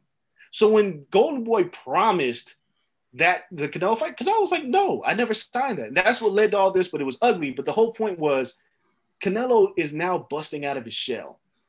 What you're now seeing is a Canelo that's talking more, speaking English in his interviews. That speaking English is a big deal. It's a Yeah. huge deal. and he does it pretty well. He was on the Tyson podcast um, with Cejudo Yeah. and everything. Yeah, Spoke like he's there. It was very good. he's got he's got good English. He understands everything, but now he can do like commercials if he wants to. Yeah, he can do an, he can do a Foot Locker commercial if he wants to, a Nike com- like he can do deals in the states Yep. that he couldn't do before. He his another thing I'll say at DAZN. Um, yeah, who gives a fuck? What are they gonna do to me? Uh, so before the Saunders fight, around the count before the Callum Smith fight, when they were talking about the Saunders fight for the first time, um, Canelo was supposed to fight in Japan at the Tokyo Dome. Yep. And that was like a done deal before COVID. But the idea was Canelo was clear that he wants to be a global superstar. And he loves what Anthony Joshua was doing, right? In terms of like that level of marketability. And he liked that Anthony Joshua came to the States. Even though he lost, Canelo understood. And Canelo took that and was like, hmm, I can be a global superstar, just polish up my English and fight everywhere. That's what he Yep. wanted to do. Now he's paired up with Eddie Hearn, right? Which is complete slap in the face to the Golden Boy. And Eddie Hearn, look, say what you want, the man's a, a brilliant promoter. So now they've they've joined forces, and Eddie's like, yeah, you can fight here, you can fight there, you can fight. Like obviously the plan after this is to fight Caleb Plant, become super middleweight champion, undisputed. But other than that, he wants to go to Tokyo Dome still. He wants to go to all these places. He wants to broaden his base. The man is 30 years old, dog. He's just entering his prime boxing years. He hasn't reached his full form yet. That's scary. This dude could, I mean, he's got he had a monster contract with DAZN. But man, you know how much upside that Canelo has? I don't want to disrespect Floyd. I'm not gonna say he's gonna be bigger than Floyd, but there is potential there to He be could be. huge. He could. He really like he could. He's at the point now in his career like he could fight just about anybody. But the thing that separates Canelo from everybody else, and could be to his detriment, is he likes tough competition. People will tell me, oh, he's been cherry picking fights. He fought Gennady Golovkin twice, guys. That's not a cherry pick. Yeah. Regardless if you like the outcome or not. I mean, I know what my eyes told me about those fights, Yeah. but regardless of that, he fought him. Like he likes to fight the best that's out there. He does not like take soft fights. And people will say, well, what about Yildirim? That was a mandatory. Like, yes, he fought Miguel Cotto because it was Miguel Cotto, right? Like he fought Shane Mosley, but that was before all that shit. He fought like you, Callum Smith. People were like Callum's not good. Callum was a champ. What are you guys talking about? Who has he not fought? And then people will say, well, here's a fought Charlo. What? Dude, if you like hold Charlo's resume up in the light, hmm, kind of fuzzy. But I guarantee you, if Charlo got a belt at 68, if he went and fought Caleb Plant and beat him, you think Canelo's not going to be like, I'll fight him. Canelo doesn't care. It's Yeah. probably the best thing about Canelo Alvarez. If I, I've sat with him in interviews, I name names to him, and he's like, I'll fight them all. And he's dead ass serious. When he, the Kovalev fight, he was like, all right, cool. Light heavyweight, why not? He'll fight anybody. So this this this is just a little step in seeing the next version of Canelo Alvarez, which is already the number one pound for pound fighter in the world, already probably the, the number one star in boxing. And it's just going to get bigger. All he's got to do is keep winning. Man, let that man do what? What's what's the biggest commercial he could do right now? Because it's coming. Let him do a music video with Bad Bunny or some shit. Yeah, which I mean, he's stay rocking the J Balvin stuff. Um, I mean, he was just on the golf course with Zeke. Is my man gonna get a Jordan deal? Like, I'm serious, man. Like, yeah, he's sky's the limit. The one thing about Floyd that he didn't do, and it wasn't to his detriment because Floyd controlled everything. Floyd didn't sponsor like much of anything. You never No. saw Floyd in the commercial. You never saw any of that. I it didn't fit the persona. They didn't fit the heel persona necessarily. So it wasn't on brand necessarily. So I mean he made this the smart moves, but I think Canelo, you're right. Like Floyd didn't have a country behind him. No. He had countries rooting for him to lose. Yes. It's different when you have an entire country behind you and then you're now collecting even more and more and more. And So- and and Canelo doesn't have boring fights. No, no, no, no. That, that's the other thing. Like you can say what you want. Like people used to be like, "Oh, I hate Floyd's fights," and they can't say that about Canelo. No, like I love Floyd's fights because they're they're technically brilliant. And when I watch, I'm like, this is this is brilliant. It's like art. But who likes to watch chess, right? Like nobody really likes to watch chess except for a few people. People like to watch people get smashed over the head. Canelo can do both. It's Yep. the craziest thing I've seen about Canelo is that he took a style and then he fought Floyd, and then he was like, hmm, I cannot get hit and make it fun. He's the freakiest, strange, like it's the most unique Mexican style boxer we have ever seen. I used to think that it was Juan Manuel Marquez because a master counter counterpuncher, he didn't brawl all the time, but he could. Yeah, does all that stuff. It's crazy, crazy how good he is. I still think the fight that'll eventually get made. I don't, uh, I don't know. At 68, I don't know. I don't know. I'm wondering how high up Errol Spence can go. I think Spence could not not soon, but I don't think you have to. There's a, to my knowledge, I think Canelo's six months younger than Errol Spence.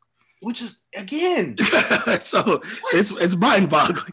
Um, so there's no rush for Canelo necessarily. Like Spence is, is older than Canelo. So he at 33, 34 years old, I think can get his body up to that weight and have a mega fight. Granted, he has to keep winning. Um, we'll see if he fights Bud. It'd be great if he did stuff to heighten his profile um, between then and the Canelo fight. But still, I, I think that's a very achievable fight. And then again, there's a whole wave of young kids just coming. And Benavidez is leading that charge. That's the one thing Floyd has that Canelo doesn't. And Triple G could have been, but it just, I don't know, it never manifested. He doesn't have that true foil. no. Well, I mean, it's weird because he did already. Gennady Golovkin. Uh, There was no like true closure. He beat him twice. The best thing for Floyd was always the what if with Manny Pacquiao. Well, no, no, no. I, you're right. I mean, you're absolutely right about that. Because, like, what I'm saying is, like Manny burst on the scene, right, and just started climbing rate, weight classes like a maniac. Like nobody really saw that coming from Barrera, Morales, uh, Marquez. Then he beat up David Diaz. Then he beat the shit out of Oscar De La Hoya. Then at a certain point, it was like, oh, it was a groundswell to see Manny versus Floyd. Canelo fought Gennady at the height of his powers, right?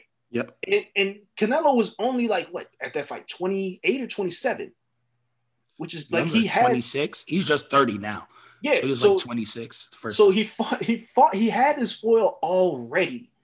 And now that he's 30, he can have another one in the next five years. Who's to say that Errol Spence doesn't rampage See- through the next few weight classes? Triple G was like, to me, like Manny versus Marquez, right? Like they had brawls, their styles matched so well. That's like the same I get from Triple G, Canelo. But Manny's foil was always Floyd. It's what Okay. drove the the anticipation and the big money. Like Canelo doesn't have that foil where it's like I demand to see this because that happened so early. Like Marquez Manny happened so early that it was like cool. We just want to see that again, but it's not like the dream fight. Like it's not Batman chasing the Joker. It's Batman beating the shit out of the local thug that he always fights, or or you know like someone he always he always goes head to head with every week. It's not like the big boss in a video game. It's Okay, like so the guy you see four times. In fairness, you're right because the thing is, is that Gennady wasn't a superstar like Manny Pacquiao was. Yeah. Right. Like Manny was, he was box office as well. So you had like two trains killing it on the pay per view scene, and they were also they, they had starkly different styles. You know, Filipino versus African American. You had all those things going for it. Whereas Offense Canelo- versus defense. yeah, like yeah, there was a lot, and yeah, um, and then the, the fight ended up stinking to a lot of people because Floyd just watched them because he fought two damn I rewatched that fight the other day. It wasn't bad. It wasn't it wasn't bad if you like Floyd. People's expectations, even for a Floyd fight, Manny let his hands go a lot. Floyd was landing a little bit. It wasn't the most boring Floyd fight I've ever seen either. Like it was, it was a pretty good fight. No, People's just- expectations were huge. He just neutralized Manny. Like anybody who watched Floyd and likes Floyd fights knew this was going to happen. Yeah, they wanted Manny to do better and Floyd to get hurt to increase the drop, but no, like it was a good fight. It was just Floyd heavy. Yeah. So with Canelo, it, I don't, I don't. You're right because I don't know if there'll be another big star. It- he'd have to fight like Anthony Joshua, like or Ryan Garcia, because there's like nobody out there that's big enough yet. Who's Yeah. to say that person won't come along in the next five years? Exactly. Berlanga would have to be what Benavidez is already, Yeah, which yeah, is yeah. tough. It- But. Berlanga, Berlanga has the the stars around him, the little Wayne to talk him up. You know, he could be on ESPN or First Take and sit down with all this. Like Berlanga could be a pay per view guy coming out with Fat Joe rapping him out, and you know, fight at the Barclays every year. Like he could bring that. Yeah, he just has to keep winning. Yeah, which is tough. which is very tough. It's, It's it's, tough. it's no no easy thing because Broner was supposed to be the next big superstar, and then he Yep. just stopped winning, stopped caring. Yeah, I mean, and to the degree, Manny was so special because Manny didn't have to keep winning. Manny was hot whenever, win, Yeah. loss, draw, doesn't matter. I- mean, God, like damn, losing man, to Tim Bradley, losing to oh, I forgot the guy from Australia's name even right now, Who, Jeff Horn? Jeff Horn. Like none of that phased Manny at all. His star never, never, never dropped. No, he. I mean, again, there's people that blame Floyd for that fight taking so long, but it wasn't Floyd. I mean, guys, it was Manny because he didn't want to do the drug test. He had a thing Yeah. with needles and all that other bullshit. Like that fight was supposed to. I was on the conference call. It was supposed to happen. Floyd was like drug testing. Manny was like, I don't like needles. Floyd was like, Well, we can't do this you're drug testing. And Floyd's reasoning at the time was rational. He was like, Nobody moves up and weight and knocks out more people. That's not how this works That's fair. Yeah, like, it, it just it just defied the law of physics. It was like, so you mean to tell me you went from 108 pounds and knocked out maybe 50% of your opponents, and then you moved up to 47 and knocked out like 80% of your opponents? That doesn't work. And I always say, like James Toney moved up in weight, the hands don't get bigger. Your hands are still small. Yep. Manny was just obliterating people. Yo, go back and watch the De La Hoya fight. he beat the piss out of Oscar De La Hoya. That that's now when he knocked out Ricky Hatton, Jesus. On this day for that was like last week. I just posted that. That just laying down in the middle of the Monster Energy drink logo, boy, it was like perfectly placed. I was there for that. I, and, and so, like when Floyd said, you know, he wanted drug testing, I was like, yeah, okay. And Manny was the one who was like, no. And then it was disputing over money and all that other shit, but it's, it, was the drug test that killed it. it and it happened at the right time financially. Yeah, yeah. They both So, I cashed mean, out. They they did well, but you know, Canelo doesn't have that just yet. But at this point, Mexican superstar, he'll probably at this rate be the greatest Mexican fighter ever. If he continue, if he were to win out for the rest of his career, he passes like Monzon, Chavez, Mark. He passes. Oh, I, guys. I agree. And I don't even think he's that far away. He's, It doesn't even have to go perfect. He's like, thirty, dog. He's yeah, like thirty. by by 32, I think we can have the conversation. That's He's a insane. by the end of 2021, when he is 31 years old, he could be undisputed champion at 160, 168. Excuse me. Come on. Like we got that discussion at the end of this year Yeah. if we wanted to. So, So, yeah, no, uh, that's I mean, you know, before we go to break and talk MMA, he still has to win this weekend. he does. Because if, if he doesn't win this weekend and you guys listen to this podcast after the fight, we sound like complete idiots. Yeah, I, I'm willing to say he wins. Yeah, so my prediction stands. Uh, let's hit that break. When we come back, real quick, we're going to touch on the UFC. Um, a fight that's supposed to happen next weekend has moved, so we'll talk about that. We'll talk about Dominick Reyes getting elbowed to oblivion, and then preview this weekend's fight. So don't go anywhere. We'll be right back.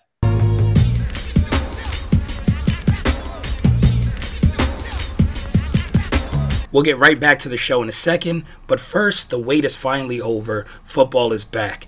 You might not be able to be at a game this year, but you can still be in on the action at Bet Online. Bet Online is going the extra mile to make sure you can get in on every possible chance to win this season.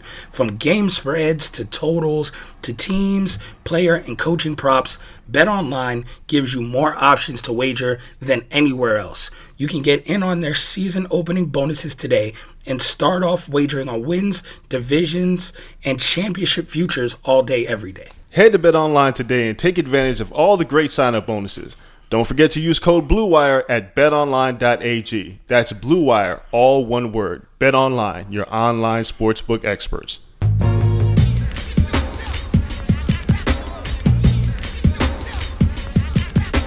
Just that quick, we are back for the home stretch.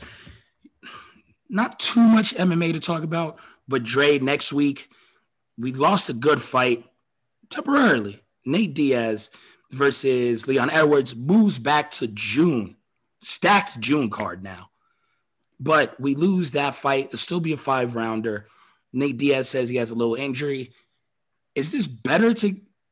It's never good to have a little nagging injury, but is the four weeks going to help Nate, or is this injury pretty much like, oh shit, it's a wrap? Because it would have been hard to beat Leon anyway. He wasn't beating Leon Edwards. Uh, Nate Diaz was going to lose this fight. So none of this matters. Um, you know who it, it sucks for Leon Edwards. He's like, God damn Again. it. Every time he gets a fight, something happens. Yep. So, and the only way he, c- this actually may work in Nate Diaz's favor because Leon at some point's got to be overtrained, right? Like, it's not like he's Yeah. not been in the gym, but every time he focuses on the fight, the date moves. And now, you know, the, the Muhammad fight happened and he poked him in the eye and he trained hard for that. And he tries to do a quick turnaround with Nate, train hard for that. They push that back a month. You just don't stop training. You probably taper off a little bit and start back up again, but he could be overtrained at a certain point. Yeah, Um, it probably feels like a six month long training camp. it- it's fascinating to me that a lot of people are like this is a really good fight, and in my head I'm like, yo, Nate's not that good, dog. Like, just, where where did y'all get this? I mean, he beat Conor McGregor, right? Other than that, what has he done? on late notice, and then got worked in the second. Like, uh, seriously, like, what has he? He lost to to Masvidal. Yep. Like, why do y'all think he's? This is it sucks for Leon Edwards. Like he was su- supposed to fight Kamaya, who wasn't ranked. He's supposed to fight Nate Diaz, who's not ranked. Like Belal Muhammad was ranked way below. This is the second or third best welterweight in the division, and he's fighting people way beneath him. Well, he needs a name because that's why he understands that the reason he's not in the title fight already. is because he doesn't have a name. That's ridiculous. Like, if you think about this in rankings, if he beats Nate Diaz, does that make him the number one contender? No. No, but if Nate Diaz beats him, it does. It, uh, If Nate Yeah. Diaz beats Leon Edwards, he will get the next title. Shot. but that's my point. If Chimaev beat Leon Edwards, Chimaev would have got a title shot. Leon's Yes. not doing anything to help his cause. If he beats Nate Diaz, people go, "Yeah, we're supposed to do that." It changes nothing for him at all. and you're fighting for an audience of one pretty much, and that's Dana White. Because Dana loves handing out fights on fight night now. I, I just, man, I can't, I can't understand the Leon Edwards career tra- trajectory, right? Like, I, I just, I don't get it. Why he should be fight, he should be fighting Colby Covington for the number one contender. Yep. He should be fighting Masvidal for three pieces and a biscuit. I, I still want to see that fight. Like, but fighting, uh, yeah, I mean, this is for Nate. This ain't for Leon. This is for Nate. Nate wins this fight. He's like, yeah, I'm back, motherfucker. I'm back. And everybody's excited. Leon wins. Nobody cares. Nobody's going to give Leon any credit for beating Nate Diaz. I promise you that. Nobody's going, people will be like, yeah, you're supposed to do that. Unless he dismantles him. It's very, I mean, not many people just knock Nate out. No, Or finish Leon's, Leon's not a finisher like that. So I, He's not. And which I don't understand going five. Like they just want him to whip Nate's ass for five then. I, dog, they just said, "Oh, this is like a main event," and I'm like, "This is crazy. What did Nate do to do all that? He beat Conor McGregor, and they're still paying him for it. Incredible. Good for Nate, though. I'm not mad at Nate at all. Yeah, I mean, This- fuck it. A lot of people at this point is beat Conor McGregor. Like it seems like less of a feat. Yeah, you know, like your claim to fame is getting diminished every every so often. So now we- we'll see. Again, it moves. We'll talk about it more in June. And then this past weekend, it was again a card that was heavy in the main event. Uh, before then, though, Cub Swanson gets knocked out in the first round. Uh, gatekeeper Cub, he might be Bellator Cub soon. Or I'm gonna stop saying Bellator people, but I'm gonna be like they're gonna be PFL. PFL. Huh. That's that's the new landing spot. Like so, he might be PFL Cub Swanson here soon. But in the main event, Dominick Reyes versus Yuri Prochazka, hmm and I'll just call him Yuri. Like we're boys.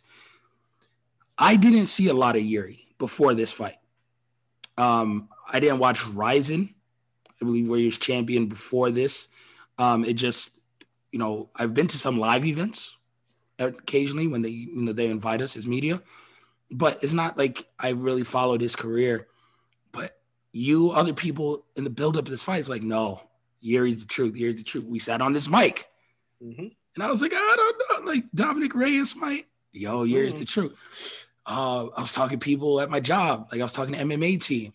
Um, my my manager, Eric, who's like super into like kickboxing and all that stuff. That's his background before this. Um, and Rick was like, yo, Yuri's my guy. Like he's I was like, what? And then the fight happens. I was like, oh, this guy's an animal. I was like, it's it's a Dominick Reyes had nothing for him. Mm-mm. Now he got me looking at Jon Jones like he's funny in the light. Even more so than like the Yan fight. Like the Yan fight, Reyes didn't look like in necessarily great shape. He didn't look motivated. Like we looked at Dominick Rey- Reyes that night, be like, yo, Dominick's a little off. None of that was apparent in this fight. And Yuri just ran through him like a knife through butter. Yo, he. I told you. and it's it's not because I th- don't think Dominick Reyes is a good fighter.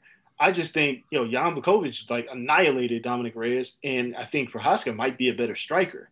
And when I saw that on paper, I was like, this will be entertaining because Dominick Reyes doesn't necessarily back down, and he didn't. He came at Prochazka, and Prochazka was like, "All right, I'm just gonna, this is right in my wheelhouse," and then smoked him with a beautiful spinning elbow. Smoked him, and the fall was nastier than the elbow.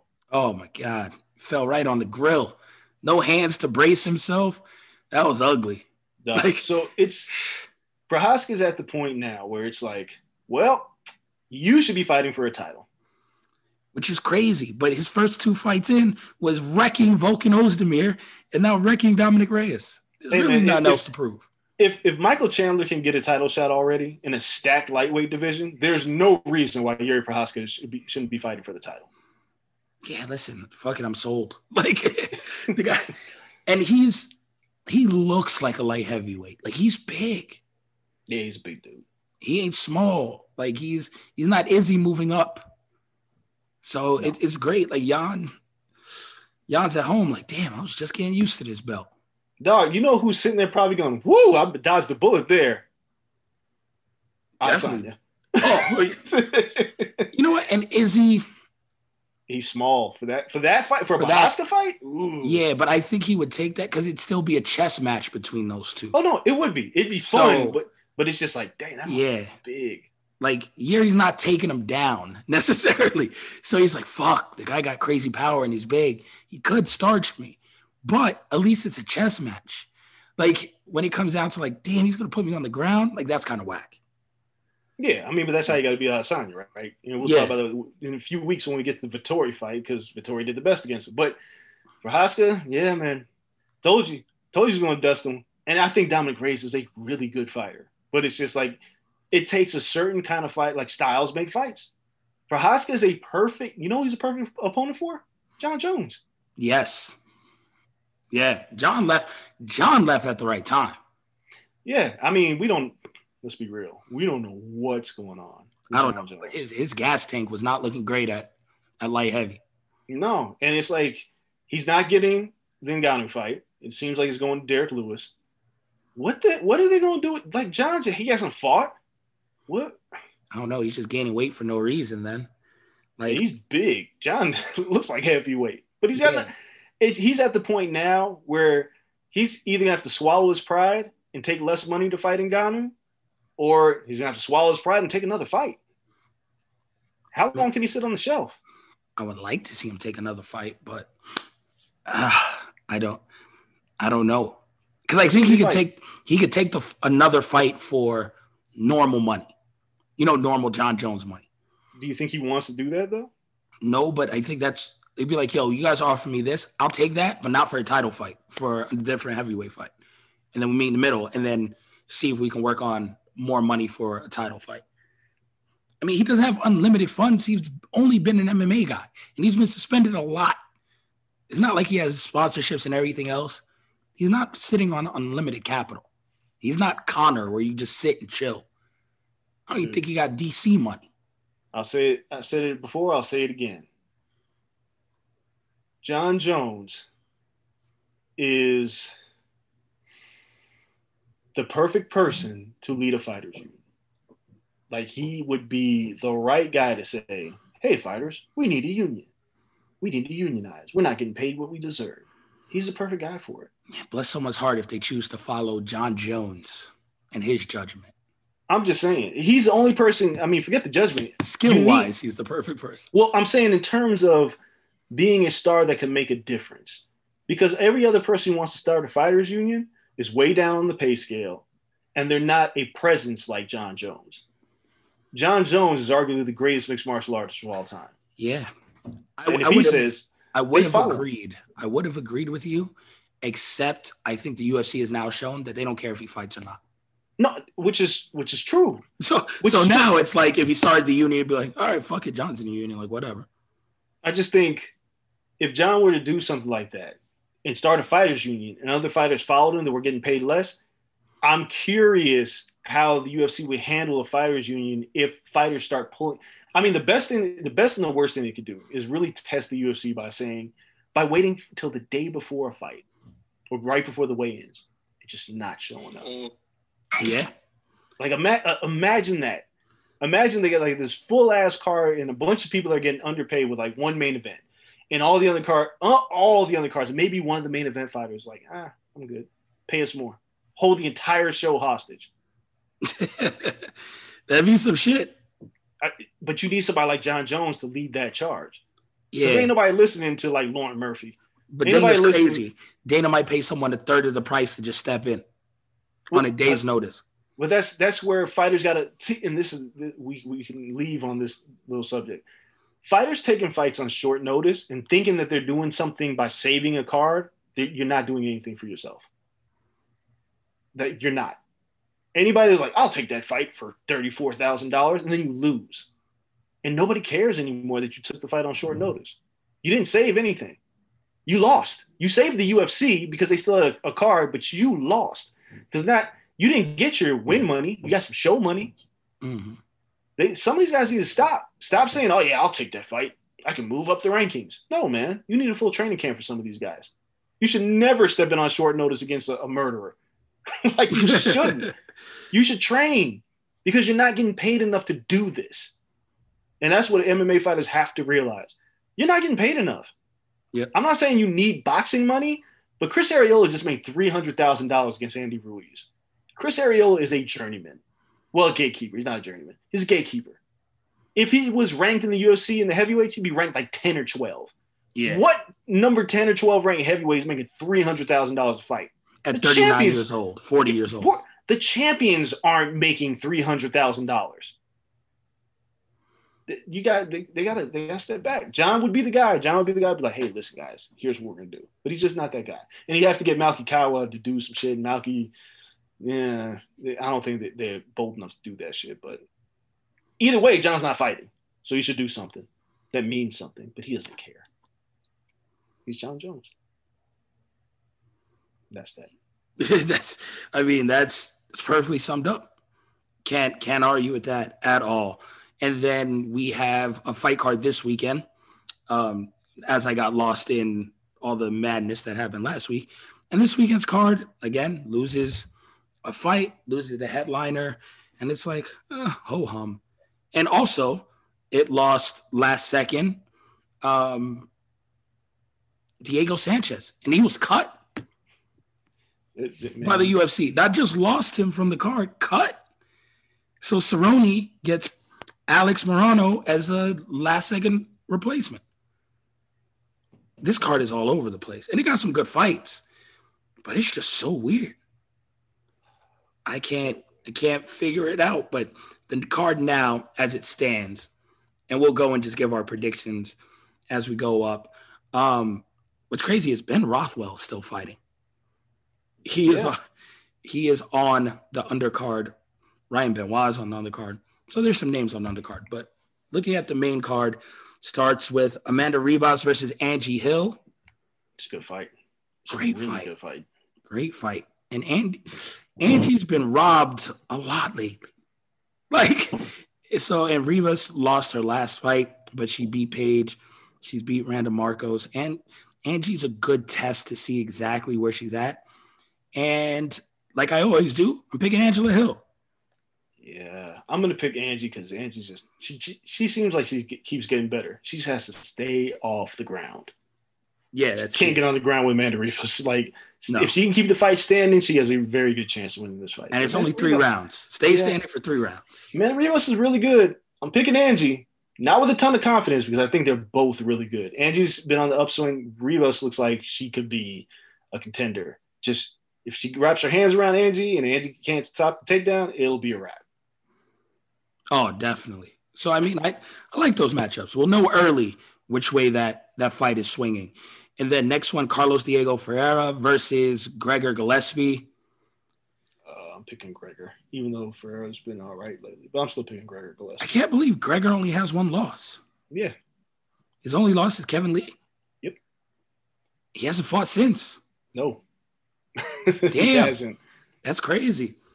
Um, Gregor's 34. He has 13 fights, 14 fights. That's that's not activity that uh is enviable. But yeah, give me oh, shit. Give me Gregor as well. That layoff scares me. It's always scary when a guy's long layoff, but Yeah, two years, man. That's crazy. And the next one, Maurice Greene versus Marcos Rogerio de Lima. yeah, Yeah, Maurice Greene, sure, it's a toss up. it's it's a stinky fight. Maurice Greene, he has some stinky fights. So Yeah. I'm just gonna I'm gonna pick uh de Lima because more, it's just it's not a great. It's tough. Just don't go three. Heavyweight fights that go three for no That's what reason I'm saying. are the bane of my existence. Yeah, they're, they're the worst. But you know, Don't- anyway. Don't go to the judges. Um, Neil Magny versus Jeff Neal. this is I actually like a this really fight. fight. Yeah. It's a really good fight. It's good matchmaking. yeah, that this is two guys where you know Magny's always been a guy who seems like he gets close to the top five and then he loses the fight. Jeff Neal, you know, he just lost that fight with Wonder Boy. Other than that, he was on a nice roll. Uh, he's got a ton of power. He's a big dude, but he gasses. One thing that Neil Magny doesn't do is gas. He never gasses. But I think Jeff Neal might have everything under control in this fight. So I'm going to pick Jeff Neal to beat Neil Magny. I'm going with the same, but I always pick against Neil Magny. I, I, do it. It's a horrible thing. It often makes me look stupid. But just watching the Chiesa fight, I think Jeff Neal could do what Chiesa did in a similar fashion, but for only three rounds. Yeah. You know, not even having to go five. So I'll take Jeff Neal in that one. And then Cowboy Cerrone versus Alex Morono, which is late replacement. Fucking give me Cowboys to win. Cowboy just doesn't lose to everyone. No. Like he's he, still not like trash. So give me Cowboy to win. No, he was booked in a fight that he could win against Diego Sanchez, and now he's got Alex Morono, who got dusted off by Khaos Williams, and he lost Anthony Pettis. So Cowboys got to snap this guy. He's been on a losing streak for almost two years. He hasn't won since like June of 2019. Yeah, I'm going right? back now. He May 2019, he beat Al Iaquinta. Yeah, so Ferguson, Gaethje, McGregor, Pettis, right? Yep. Those are his losses. Yep. Yeah, he's he's he'll win this fight. And if he doesn't, it's time to retire.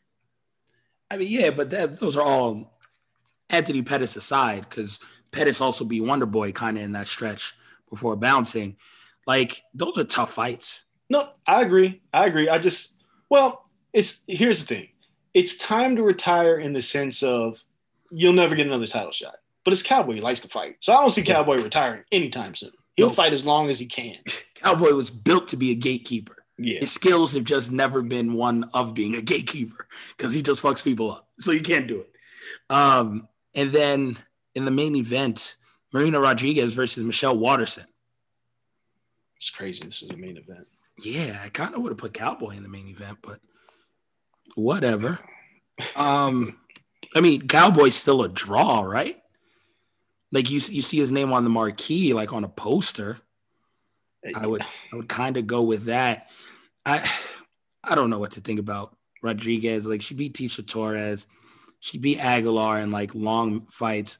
Uh, her last one, Amanda Ribas, she knocked her out. I didn't expect that one. I picked her to lose that fight too, so I was kind of shocked on that one. And then lost to Carla Esparza, her only fight.